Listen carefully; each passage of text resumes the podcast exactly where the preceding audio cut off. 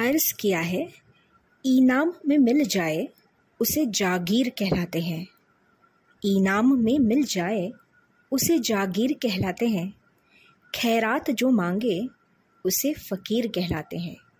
खैरात जो मांगे, उसे फ़कीर कहलाते हैं। ईमान जो दिलाए, उसे तकदीर कहलाते हैं। ईमान जो दिलाए, उसे तकदीर कहलाते हैं। और दुआ जिसे मिल जाए, उसे अमीर कहलाते हैं।